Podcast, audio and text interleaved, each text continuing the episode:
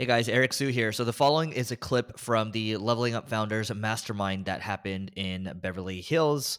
And you're going to hear from some amazing founders, some amazing marketers and investors. And this was a private event that happened. So again, you'll get a preview of it. If you want to learn more, you can go to levelingup.com slash founders. Once again, levelingup.com slash founders. And without further ado, enjoy the clip. What I am really good at is teaching people how to build brands and build personal brands that actually make money. I think that one of the biggest problems that I see and I talk when I speak with a lot of people that have personal brands is that they don't know how to monetize it correctly. And so today I'm going to dive deep into a few of the different sales funnels that I've used using TikTok, Instagram, and a couple of different social media platforms that have allowed me to make tens of millions of dollars. Without further ado, let's dive in. Oh yeah, I, uh, my name is Blake Rocha and I go by Mr. 4 to 8. All right, so, who am I? I'll give you guys a little bit of a background on me. A couple years ago, I was pretty much a nobody. I'll be honest with you, leading up even before March of 2020, I'd always been an entrepreneur at heart. I'm sure that a lot of you guys in here have always had that entrepreneurial spirit and felt like you were meant to build something or do something more. And I never knew what that was. So I tried everything, everything that I can remember in fifth grade mowing lawns, sixth grade jailbreaking iPhone, seventh grade e commerce. So I was doing pretty much everything I could to try and make a buck, and I really enjoyed being an entrepreneur. When I got to college, I was really undersized. I went there to play college soccer, and within the first year or so, I realized that I was really sick, like super, super sick. I was about 115 pounds. I was like super undersized and underweight, and nobody could figure out what was wrong with me. I go to a doctor one day at Cedar Sinai here in Los Angeles with my mom, and I re- remember this very vividly. They told me what they thought that I had a liver biopsy done. They're like, man, it's not looking good. And to make a long story short, I was told at 20 years old that I had a life threatening liver disease, and my life expectancy was about seven to 10 years.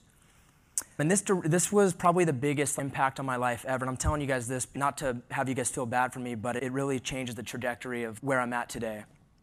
When that kind of happened, I went down a dark path, right? Started drinking, smoking, doing a lot of drugs and stuff because I was just like, man, I don't even. I, when I was a 20 year old kid, when you think that your last day on earth is going to be in the next 10 years, you have two options, right? And one is to leave a good impression on this world and go build something, and the other is to go down the path of let's take the shortcut and end it early. And so I was going down that path until I pretty much ended up, hosp- ended up hospitalized.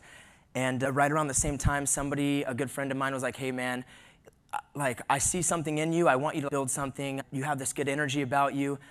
Turn this motherfucker around. Go do something that is that is worthwhile. And that's what I did. And so I decided I was like, I'm gonna finish college. I was going to school to, for international business. I ended up getting my master's degree. Working all, every job I was selling up until March of 2020.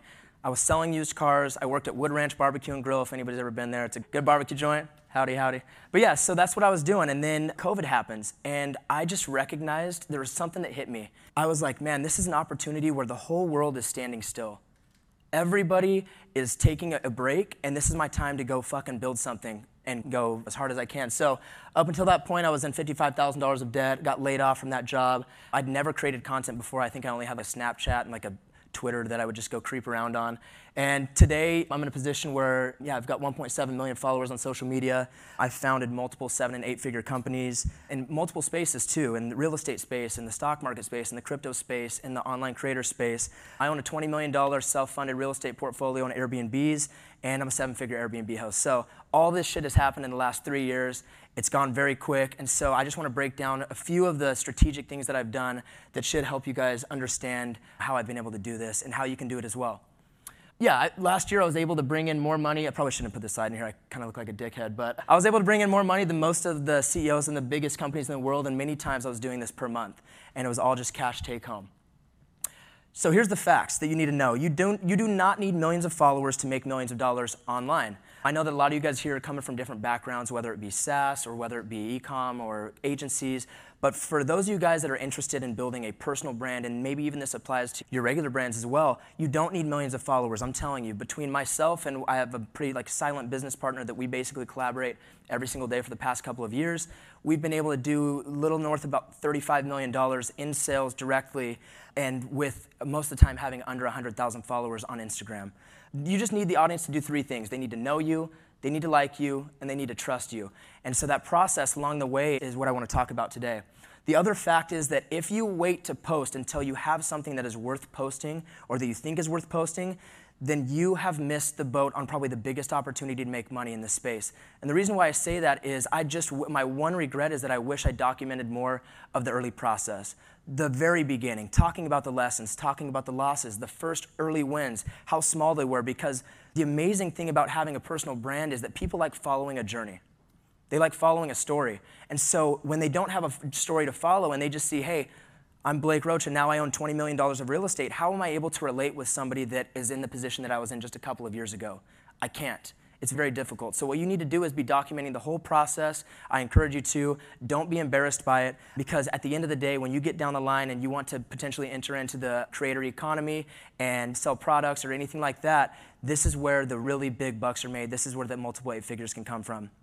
So, the problem that I see is that most creators do not know how to monetize themselves. They are waiting for brand deals. They get all these followers. They are hoping that sponsors come around. They're going to partner with other creators. They're waiting for affiliates. Somebody send me free stuff, and they're excited about it. They're happy about it. They have a fifteen or twenty thousand dollar a month, and they're like, "Holy shit! I didn't know you can make so much money online." I'm here to tell you that there is people making friends of mine that will do 70, 80, 90 million dollars in a year just from having digital products and just from having a personal brand. So there is an endless amount of money out there. And the other thing that I've learned along this process is that there's a lot of niches out there that people didn't believe could get so big and make so much money that are really generating a shitload of profits. So, to me, this is too boring and it's quite frankly a very stupid strategy. So, the solution is you need to create a business around your content. A lot of you guys, it seems like there's a lot of people that have physical products. I'm in the digital space, and I absolutely believe in the digital space because if you go digital, you can build something once and sell it forever. Now, that doesn't mean that you have to stick with it and sell it literally forever, but you've built something once and you can market it and create content around it and drive traffic to it and ultimately have these funnels that are making you money without you having to work all the time. Because the one thing that I did learn from that being sick, being in the hospital and kind of having to deal with the idea of mortality is that like I want to build a lifestyle around a business around my lifestyle and not a lifestyle around my business. You know what I mean? So I, I know what I want to do. I want to be able to spend time with my friends and family. I want to be able to travel. I want to be able to go surfing and snowboarding and all these activities that I like. And that's what makes me happy. So I need to build something around that. And this is where the solution is for you guys to build digital products and to create these types of funnels. If you understand how to funnel the right way, and most people don't know how to do this, you can make a shitload of money. So, the biggest thing, essentially, what I'll get into in a second, is give value, and you have to do this daily. And if you can do that, if you give people enough value, then you have the opportunity, you've now been given access by the, the people that are consuming your content to sell multiple times a week. The other point that I want to make is the biggest transition that I ever made in my life that made a difference in the, uh, on my pocket size was transitioning full time from a content consumer to a content creator. I'm going to say that again. The biggest change that I ever made in my life that's made the most impact on my wallet has been transitioning from a content consumer to content creator. When I consume content now, it is only for the purpose of inspiring me or giving me ideas to create more content. Because if you look around, in fact, there's probably people in the room right now checking Instagram and Twitter. I see you, Eric. No, just joking. there, there's everybody's addicted to consuming. So I want to inspire myself to keep creating. Maybe I only have a short window of time, and so that's what I want to do.